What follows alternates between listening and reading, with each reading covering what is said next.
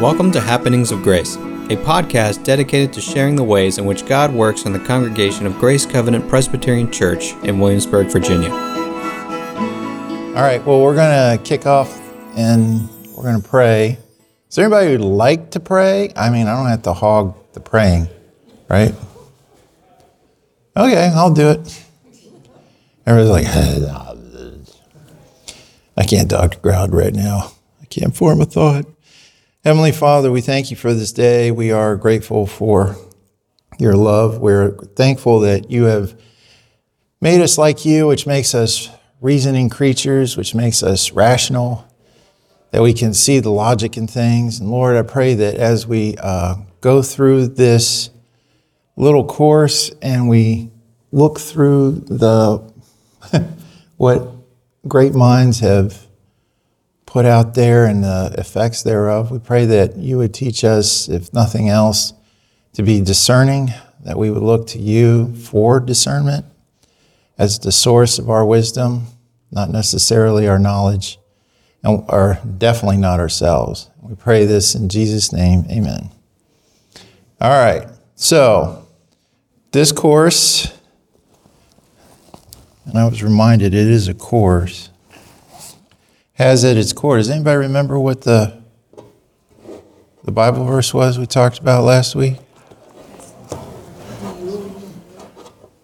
Lanning. I'm on the spot, Brian. I can't help you out there, buddy. You forgot already? Yes, I did.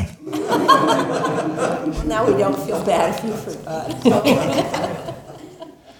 Anybody remember?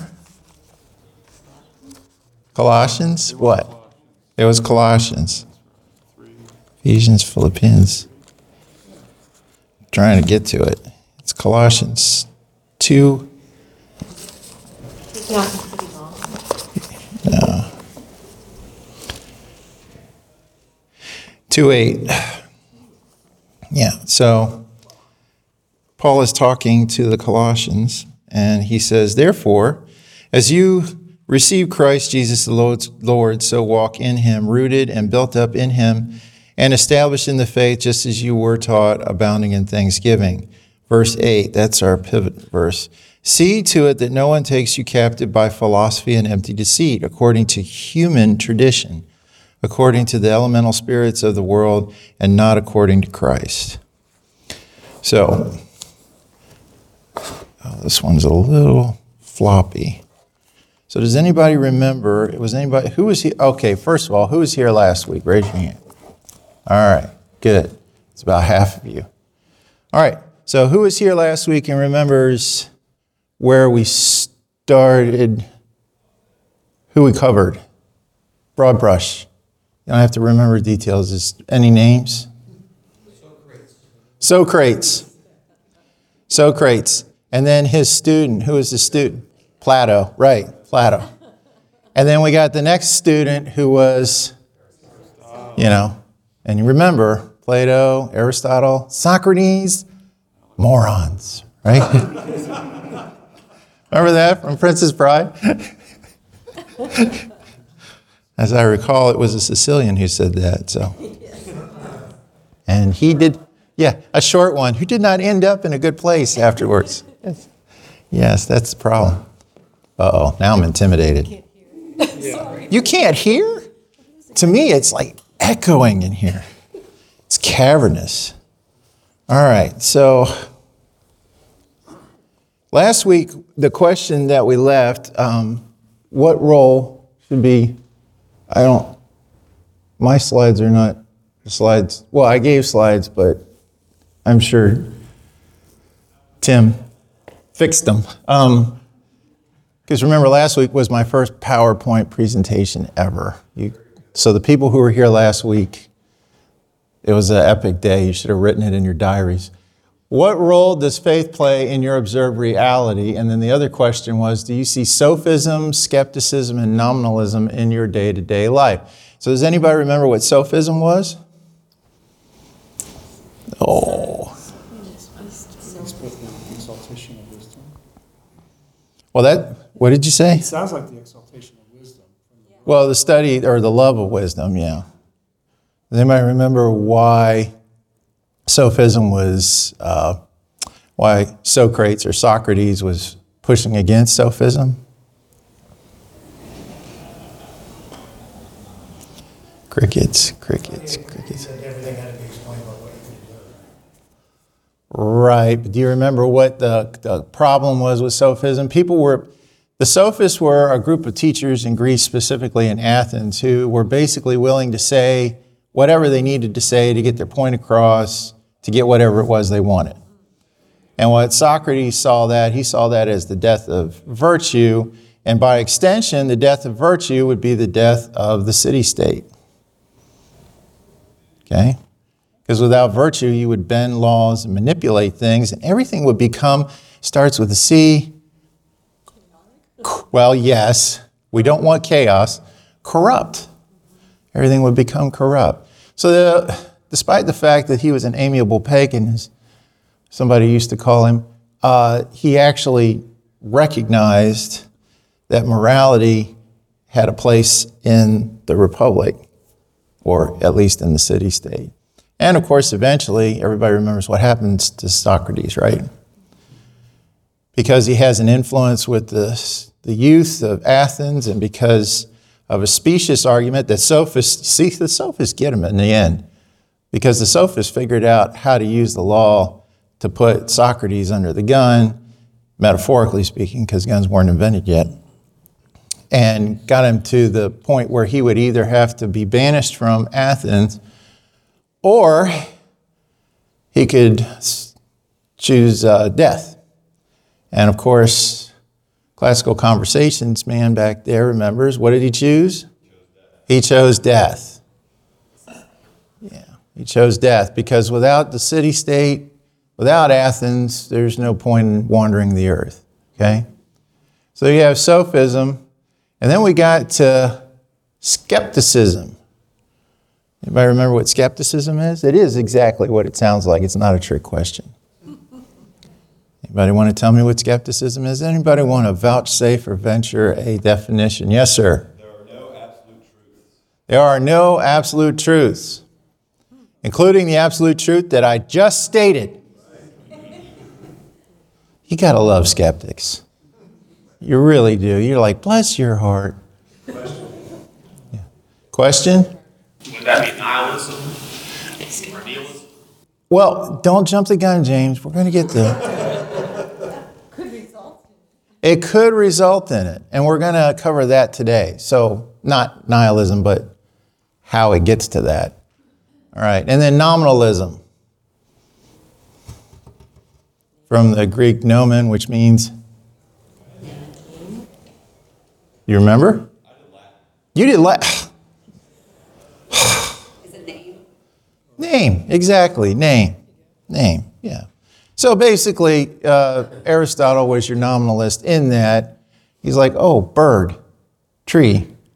Bird is bird, tree is tree. And because of the law of non contradiction, a bird can't be a bird if it's a tree. You know, men, women. You kind of get where I'm going with that one or don't you? there you go. And all of these things, we're not just going over these things because it's a nice history lesson. We're not just going over these things because uh, Brian is a nerd and he enjoys this kind of stuff. We're going over these things because you were, did anybody see sophism, skepticism? I'm going to come back. So now that we've gone over what those things are, did anybody go home and think about that and say, where do I see this in my life? Not necessarily in my life, me personally, but do I observe this in the world around me? Nothing the. There's nothing new under the sun, but go ahead. What do you mean by No, nothing I mean, new? I wasn't here last week, so I didn't go home and think about it. But I you didn't can- know you- to think about it. Yes. Which you shared. Okay. So this Good. morning, when you were defining them, I thought, huh, nothing new under the sun. That, that, you know, what was then is today, and there are those still, still those, those. I wouldn't even call them schools of thought. It's just the way, the worldviews or way of thinking. Worldviews or way of thinking. Yeah. Spe- Skepticism, um, especially, you know, has had a lot of effect in that you know, I, I felt I felt like most of the ancient philosophers acknowledged that there was a truth and were trying to look for a truth. Right. But to say that there is no tr- truth is saying like there's nothing to actually look for. Right. And so I see a lot of that today. I think most of worldly thinking is based on that philosophy, actually. Did everybody hear what Cindy said? Would anybody like to push back against that, or would you agree with her? We're not trying to start an argument, but I, I'd add with skepticism that you have the idea now of like the my truth or your truth, and so there is no overall truth, especially in the younger generation. I think a lot of people don't even recognize a singular truth. They're just doing what makes them happy because that's all they have to guide them. so it's like Sheryl Crow said: if it makes you happy, it can't be that bad. It's kind of an interesting song. And then we finished up last week with John Locke. If we have a slide, yeah, John Locke and his essay concerning, concerning human understanding from 1690. And Locke is the, it is interesting because Locke was basically the basis. We divided the uh, history of thought into ancient, medieval, and modern. And it's hard to pin in history exactly where, because a lot of things happen at the same time. But that 17th century, that 1600s, oh my goodness. It's interesting because you have, in the 1600s, you've got the Puritans becoming ascend- ascendant in England, not just as a school of theology, but also in government. And of course, that was what eventually leads to the ruination of Puritanism. But John Locke has lived through that. He lived through the English Civil War, the execution of a king because of law, because the king supposedly did not recognize the rights of the people. And he comes out of that, all that in 1690 with his essay concerning human understanding, where he says these are the takeaways. He doesn't actually use the word tabula rasa. That's something that somebody stuck in there. But humans are born without innate ideas or knowledge. They are born essentially as tabula rasa or blank slates. And that's basically the basis for modern educational thought. I mean, that's you can you can definitely go. This started right here. It's one of the few times in history you can actually do that. You know, like because history tends to flow and trend, and that's why philosophy can really, as Steve Martin said, mess you up if you remember parts of it. Number two, or the next slide, we learn from sensation and experience. Baby waddles over to the stove. The stove is warm. Baby touches stove. Baby goes, owie. Baby remembers, has now had an experience because of a sensation, right? And sensation in Locke's case is the, you know, your senses. Smell, taste, feel, hear, think, see. And truth is that which corresponds to reality, right? And the easiest example of that is weather, right? Spring tends to be warmer, summer is very warm. These are real, re- real, realistic, real things.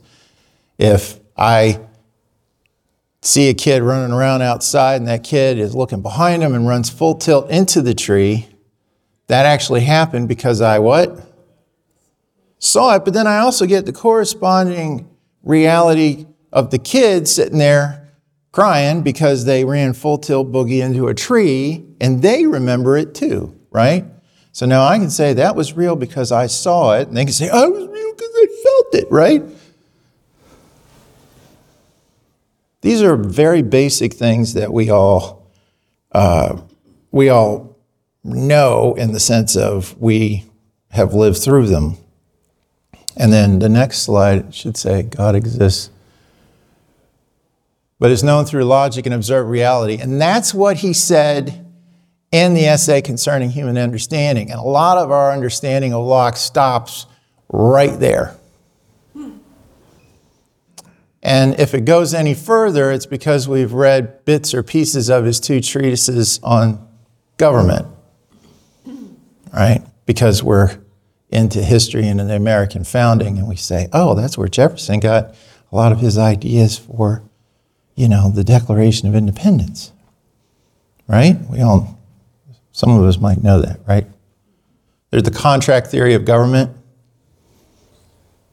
Y'all familiar with that? No? Yeah. Okay, the contract theory of government is something else that Locke put out. And very quickly, it's basically I have, I am me, and I am running around in a state of nature if I'm not with government, right? I just do what I need to do, and I till my soil, and I feed my family, and once in a blue moon, I might interact with somebody else, but I'm off by myself doing my own thing until somebody bigger and stronger comes and wants to knock my house down, take my crops, and sell my family into slavery, right?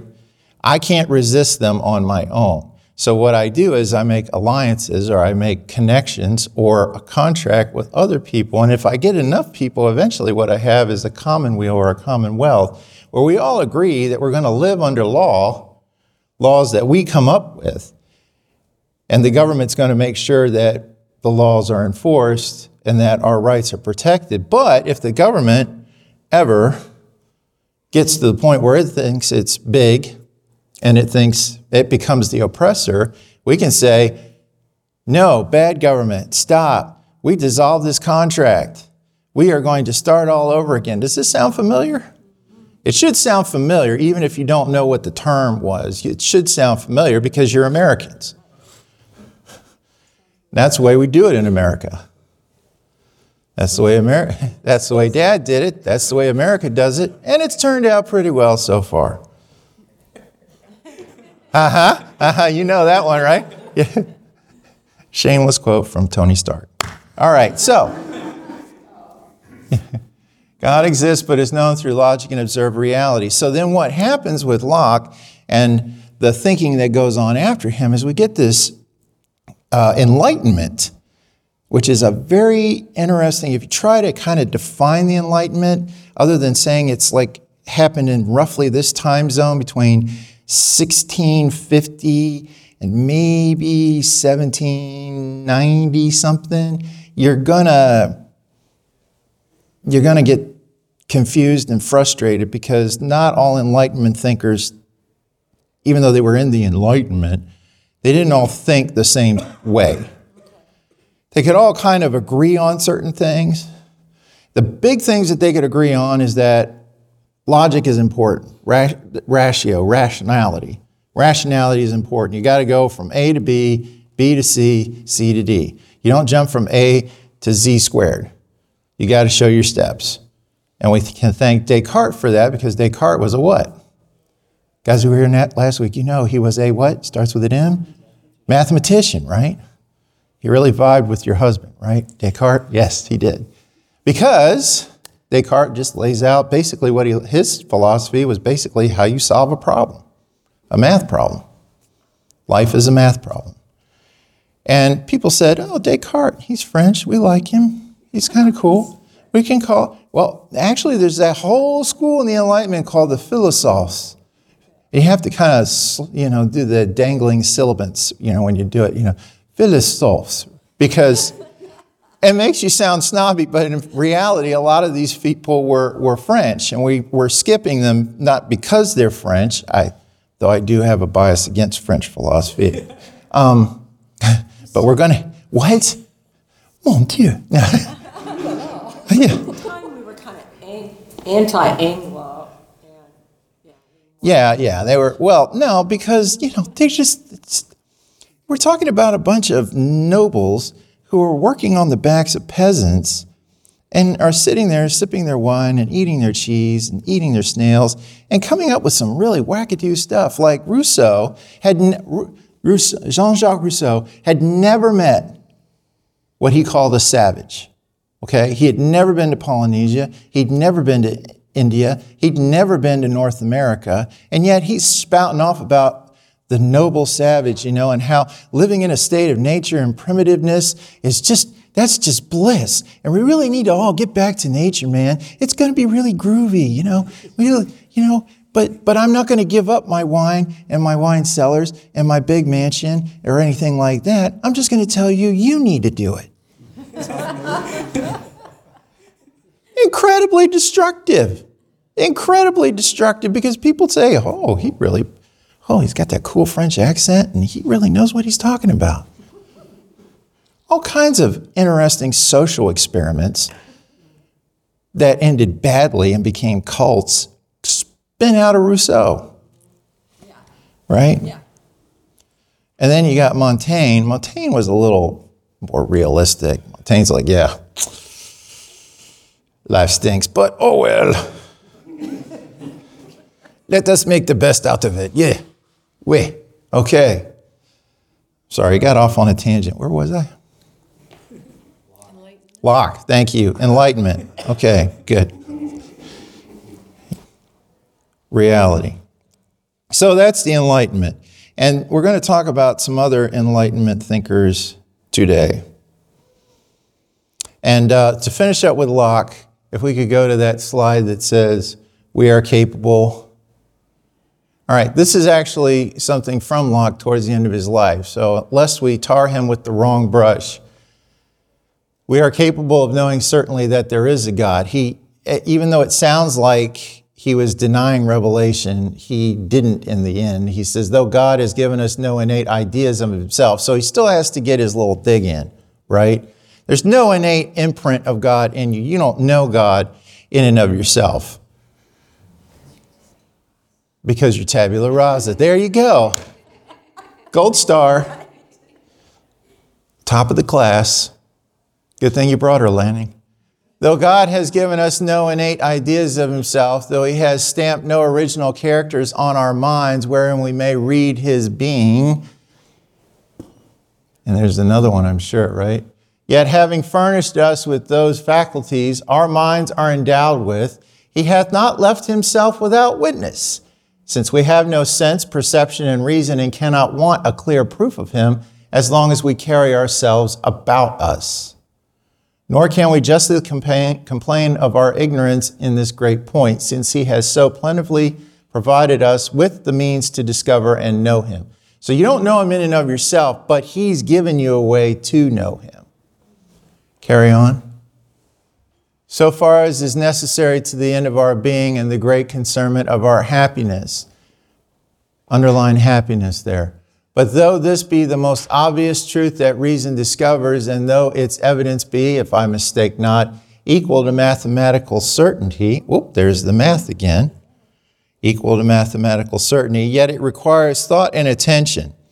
And the mind must apply itself to a regular deduction of it from some part of our intuitive knowledge, or else we shall be as uncertain and ignorant of this as of other propositions which are in themselves capable of clear demonstration. To show, therefore, that we are capable of knowing, for example, being certain that there is a God, and how we may come by this certainty, I think we need to go no further than ourselves, and that undoubted knowledge we have of our existence. He, all, he knows also that nothing cannot produce a being. So nothing comes from nothing. Therefore, something must have existed from eternity. In the next place, man knows by an intuitive certainty that bare nothing can no more produce any real being than it can be equal to two right angles. It is impossible he should know any demonstration in Euclid if, therefore, he should have possible to know any demonstration in Euclid. Sorry, there was a period. If therefore we know there is some real being and that non-entity cannot produce any real being, it is an evident demonstration that from eternity there has been something since what was not from eternity had a beginning and what had a beginning must be produced by something else. Y'all got that, right? You have a dizzying intellect. No, truly, he does have a dizzying intellect. Basically, he's saying, You're here and you didn't come from nothing.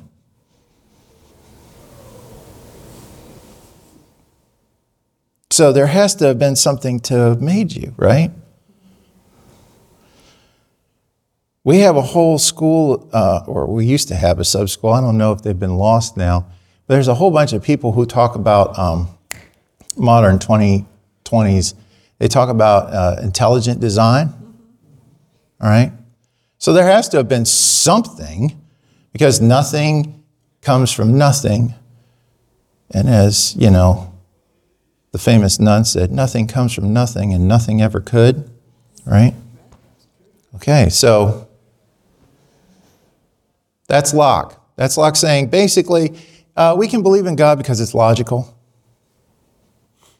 He also talks about the Bible. He also talks about Jesus being salvation and justification, all that kind of stuff. But again, he's, bless his heart, he's still trying to stick reason and connect it and saying, I don't know. I go back and forth on whether he was actually trying to say reason is primary and revelation is secondary, on whether he was just trying to cover both bases. I don't know. But this is something that you're not going to hear in American Civics 101, right? What you're going to hear is that Locke was a deist and Jefferson got his ideas from a deist, and therefore we can justify permeations. We can justify what?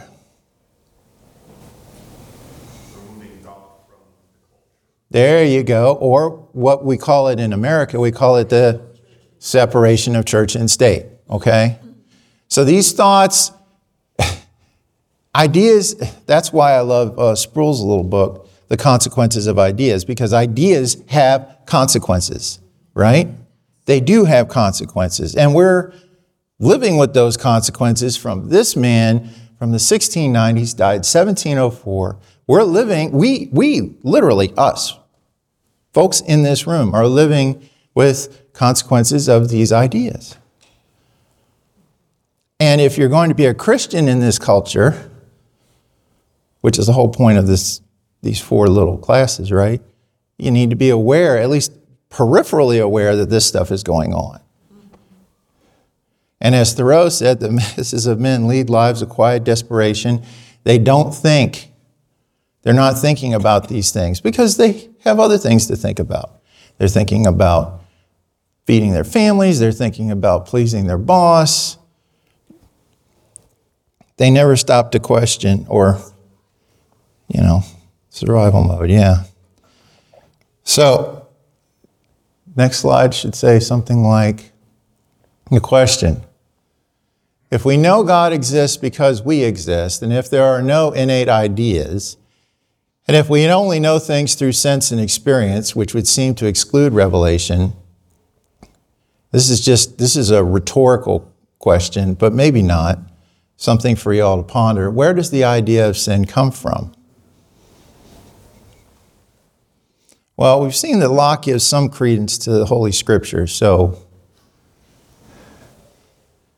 But Voltaire, who thought Locke was wonderful and was one other one of those French philosophers, and I have not bothered to afflict you people with Voltaire because you want to talk about grumpy cynic, okay? Who worshiped at the altar of reason unless it became convenient for him to not, right?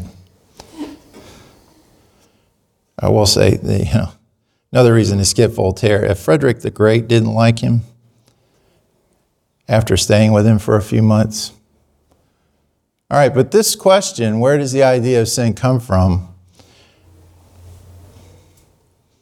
Maybe there is no sin, right? No such thing as sin. Then we have the question. Oh, we don't have the question. All right. So now we're going to skip ahead. We're going to go ahead a few, roughly 75 years, not quite 100, and we're going to go to this next fella. And you're going to get introduced to this next fella through a giant quote. So buckle in. All right, go ahead. This guy is trying to come up with okay, so if reason is paramount, how do we get to how do we get to a, a living a good life? All right.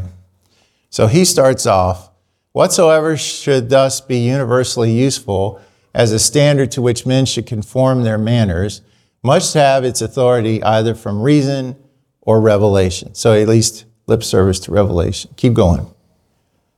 Tis not every writer of morals or compiler of it from others that can thereby be erected into a lawgiver to mankind and a dictator of rules, which are therefore valid because they are to be found in his books under the authority of this or that philosopher. So, should we really listen to what all these philosophers are telling us? Keep going. He that anyone will pretend to set up in this kind and have his rules pass for authentic directions must show that either he builds his doctrine upon principles of reason, self evident in themselves, and that he deduces all the parts of it from thence by clear and evident demonstration, or must show his commission from heaven, that he comes with authority from God to deliver his will and commands to the world in the former way nobody that I know before our Savior's time ever did, or went, oh, we're back to Locke again, or went about to give us a morality. I think my slides got messed up.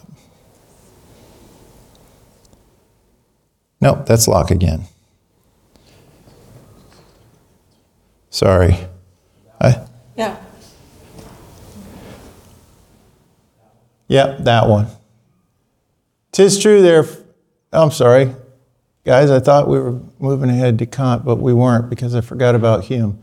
Tis true there is a law of nature, but who there, who is there that ever did or undertook to give it to us all entire as a law, no more or less than what was contained in and had the obligation of the law? So that's Locke. That's his reasonableness of Christianity, but it's basically a quote to show you what I had already told you because I forgot to put the quote in there because I'm still getting sorry about that. Any questions about that one, though? Can I ask you a question about? Sure. Where does his mention of intuitive certainty fall in if he believes that we were born tabula rasa and that, you know, everything is gained by logical experience? That's a very good question. Because I think he's, a- I think he's give, at least giving a nod to that there is something, an intuition or something that we are born with. Yeah, and if you go back to his essay concerning human understanding, he really parses all that out between like sense and experience. And then he actually says, because this was over a, the essay concerning human understanding comes from a conversation he was having with a couple of other exiled British philosopher types. And they drank too much and they couldn't get to the bottom of it. And so he, but it still bothered him when he woke up the next day. So he went ahead and just slice, slice, slice, cut, cut, cut to the point where he got, he mentions intuition in that, but I can't, I don't think his answer would have satisfied you if, even if I had it. I was just wondering where it fell in, because he seems to at least give a nod to it. He does, he does. And actually he mentioned intuition twice. in the class. But he talks about it.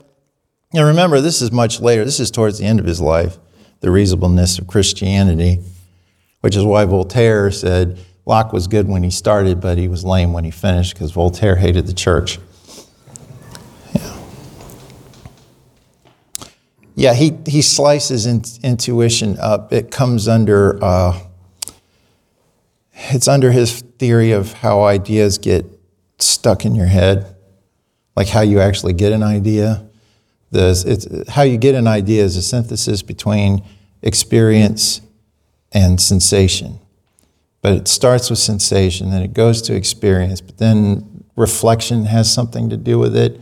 So that it's almost like having experienced this thing, now that you see it again, you can kind of intuit how it's going to ha- how it's going to go. Also, it's real, really, he's just saying it's observation, but. Right, right. But he doesn't. It intuition. Yeah, but he doesn't call. Yeah, he doesn't call it observation. But uh, I would encourage you if you want to get into it. I mean, the essay concerning human understanding is online. You can just. I would recommend chunking it though, like read because he has it divided up. Read a heading, think about it, go to another one, the next one, read that, make sure you put like little bookmarks and underlines, because I can only ever understand this stuff if it's printed out. You know, I have to be able to mess with it. I can't, you know, this whole modern thing of, oh, I'm just looking at it on a screen and I can highlight this and I can put it in my notes file, which is, or you could just write it on a piece of paper, put it on a sticky note. Then every time you turn on your computer, you're looking at it and you're going, oh, what does it mean? What does it mean? What does it mean? What does it mean?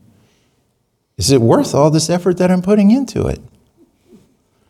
I say no. all right. So are we up to David Hume now? Yeah, okay. That's not his official title, that's my title for it. David Hume was a British, well, actually, he's born in Scotland, so there you go.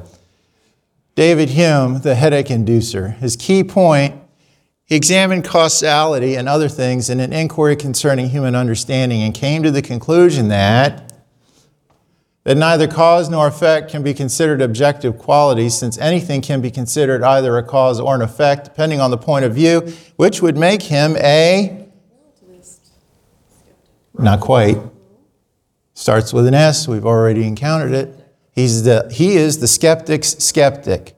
Yes the depending on the point of view is relativism but overall it's a skeptical it's a skepticism um, yeah and that's uh, and we have the quote from uh, Sproul. Do we have the quote from Sproul? And I'm synthesizing Hume because he will, I'm using Sproul to synthesize Hume because Sproul did the reading. I've done the reading, and yes, it gives you a headache. Since the idea of causality arises through the process of relation, we have no original sensation or impression of causality itself. Since we cannot know distinctly, cannot know distinctly, we cannot. No, something's wrong with that. Since we cannot. Yeah. Know distinctly or perceive the cause of anything. Yeah. Yeah, since anything, yeah, since neither cause nor effect can be considered objective qualities, since anything can be considered either a cause or an effect, depending on the point of view. Since the idea of causality arises through the process of relation, we have no original sensation or impression of causality itself. Since we cannot know distinctly or perceive the cause of anything, we cannot never we can never know with certainty what is causing it. And if you've ever studied him, he's the guy with the whole billiard table thing with the cue and the billiard ball and you know the guy lines up the shot and but what's the cause of the ball rolling? Is it the cue is it the guy pushing the cue is it the idea of the guy as he lines up the cue to make his shot? You know you know is it the is it the gas that he suffered when he bent over you know is it This is not actually that difficult, right? Like, the cause of the ball rolling is the impact of the cue. The cause of the cue moving is your hands on the cue. Like, there are predicate causes for each stage. yeah but it's, it says you right no no no no no but where where does so where does hume come down do you remember No, because I think I found him obnoxious and not useful. There you go. There you go. So the cause of you not getting to the what Hume actually said. I'm kidding. Ouch. Yes. So, but but Hume plants that seed, right? So if we're going to use reason and we're going to try and figure it all out, Hume comes in as the grumpy Scotsman and says, "Hey, you can't figure it out, laddie. You're never going to get to the bottom of it. Aye. Have some more haggis.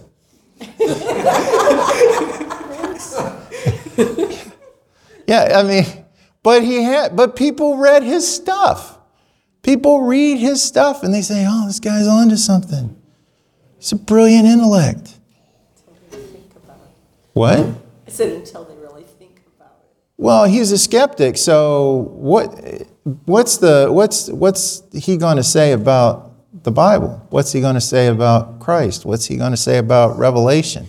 He's going to say what? You can't know it.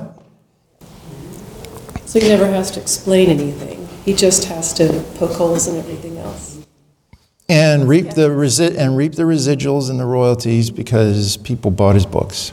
People might buy his books because he says what they want to hear. Could be. I think that's true of all the philosophies. We twist hmm. ourselves into pretzels to find systems that align with what, the way we want things to be.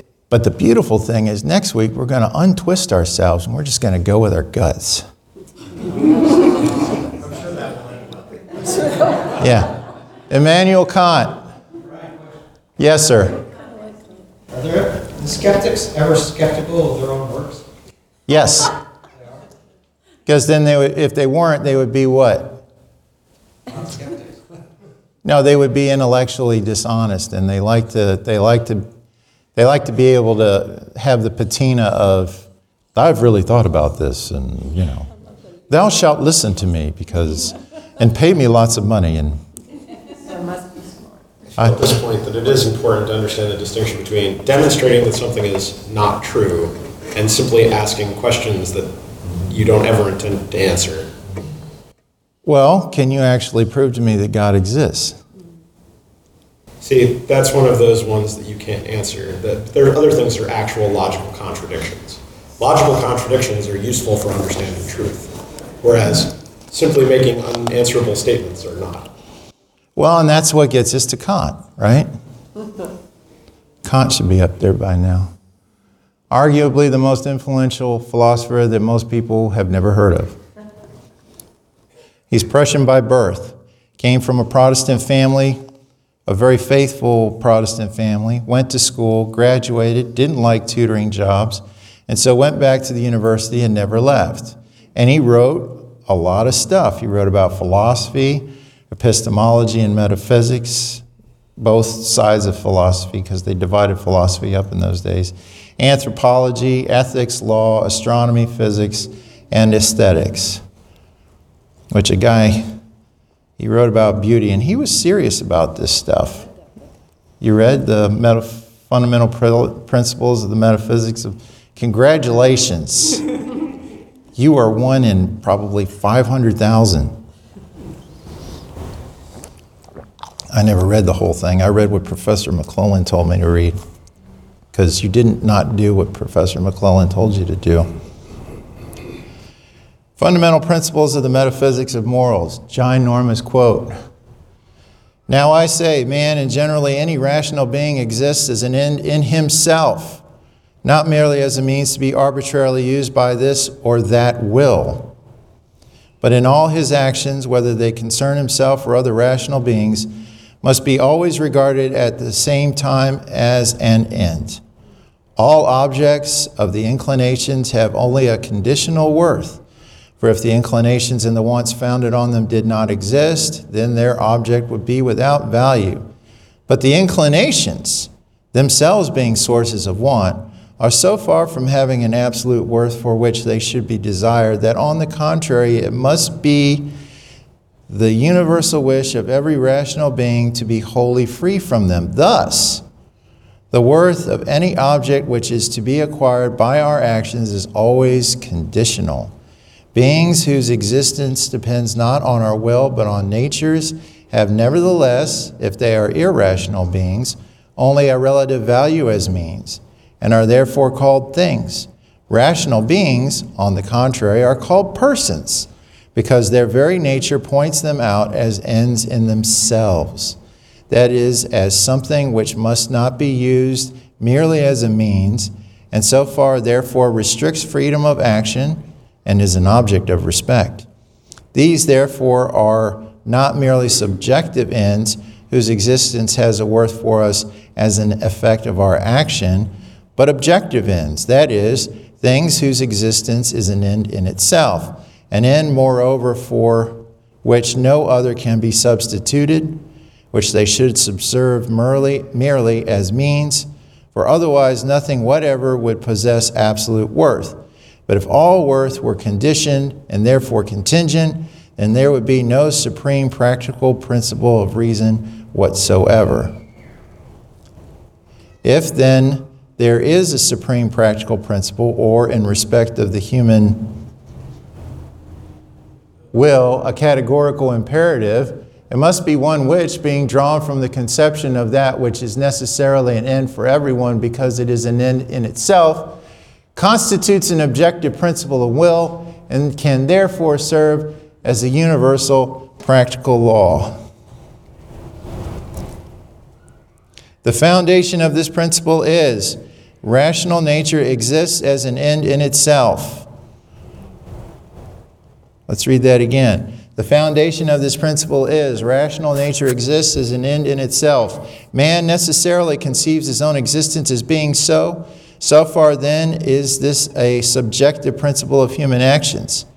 But every other rational being regards its existence similarly, just on the same rational principle that holds for me so that it is all the, at the same time an objective principle from which, as a supreme practical law, all laws of the will must be capable of being deduced. Accordingly, the practical imperative will be as follows So act as to treat humanity, whether in thine own person or in that of any other, in every case as an end withal, never as a means only. We will now inquire whether this can be practically carried out.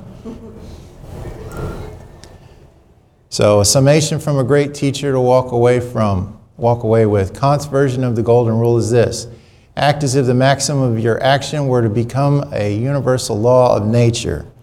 Because. Have I lost y'all? Because mankind exists not as a what? But as an end. It's all on you, man. You weren't put here to serve God. You were put here because you're a rational being and you can basically figure this out for your for yourself. So Kant's catechism. He actually had a catechism. What is your greatest yes, your whole desire in life? He asked the student. The student doesn't answer because the student is intimidated. So Kant says, it is called happiness, constant well being, a pleasant life, complete satisfaction with one's condition. Yeah. It would seem to me that that long quote could also point to man being created in God's image. Well, how would you accurately reflect Kant? So That's Kant's catechism. That he actually wrote that. that, that's from him? That's from him. I don't think it's logically consistent with that previous statement. Well, What about, Because according to the previous statement, if everyone's an end in themselves and you have to do this universally, it would be universal happiness, not individual happiness. Like that logically doesn't flow. but doesn't it start with you? Right, but if you max. I mean, you, you can't just decree universal happiness. You have to. But that's the whole principle of maximization over like everyone is an end in themselves, right? Then it has to become universal. Well, that's how you know it's universal, is because it's the good to you and the good to everyone. That's what narrows it down to what is the moral imperative. Is that you meet both criteria. And then if you, it doesn't meet both criteria, then you don't do it. All right, I'm sorry. I've got to, I'm supposed to wrap up. there's also John Piper's concept of Christian hedonism, which is, is interesting with this catechism. Oh, it's interesting that Piper, well, no, I'm not surprised. All right, things to ponder. How often do you encounter people who consider themselves virtuous because they try to do the right thing?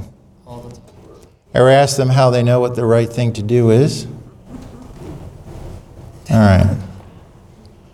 Again, broad brushing. I'm glad that you guys want to argue or debate. I think that's great. And I would encourage you to go back and read some of this stuff if it bothers you and to think for yourself. But at the same time, don't forget why we're here. Why are we here? To know how to think Christianly in a world. to know how to think like Christ in a world and to be able to examine our own assumptions. Because sometimes we think we're following Jesus and we have the intent to, but these competing philosophies are out there and we, we imbibe them sometimes almost with our mother's milk, so to speak. So, you know, it's really, it's really humbling, actually. So let's pray. Heavenly Father, we thank you for this day. We thank you for the many, many blessings that you have given us. We thank you that you have given us reason, and thank God you've given us yourself. We pray that we would always cling to you first and last, and always and in between. In Jesus' name, amen.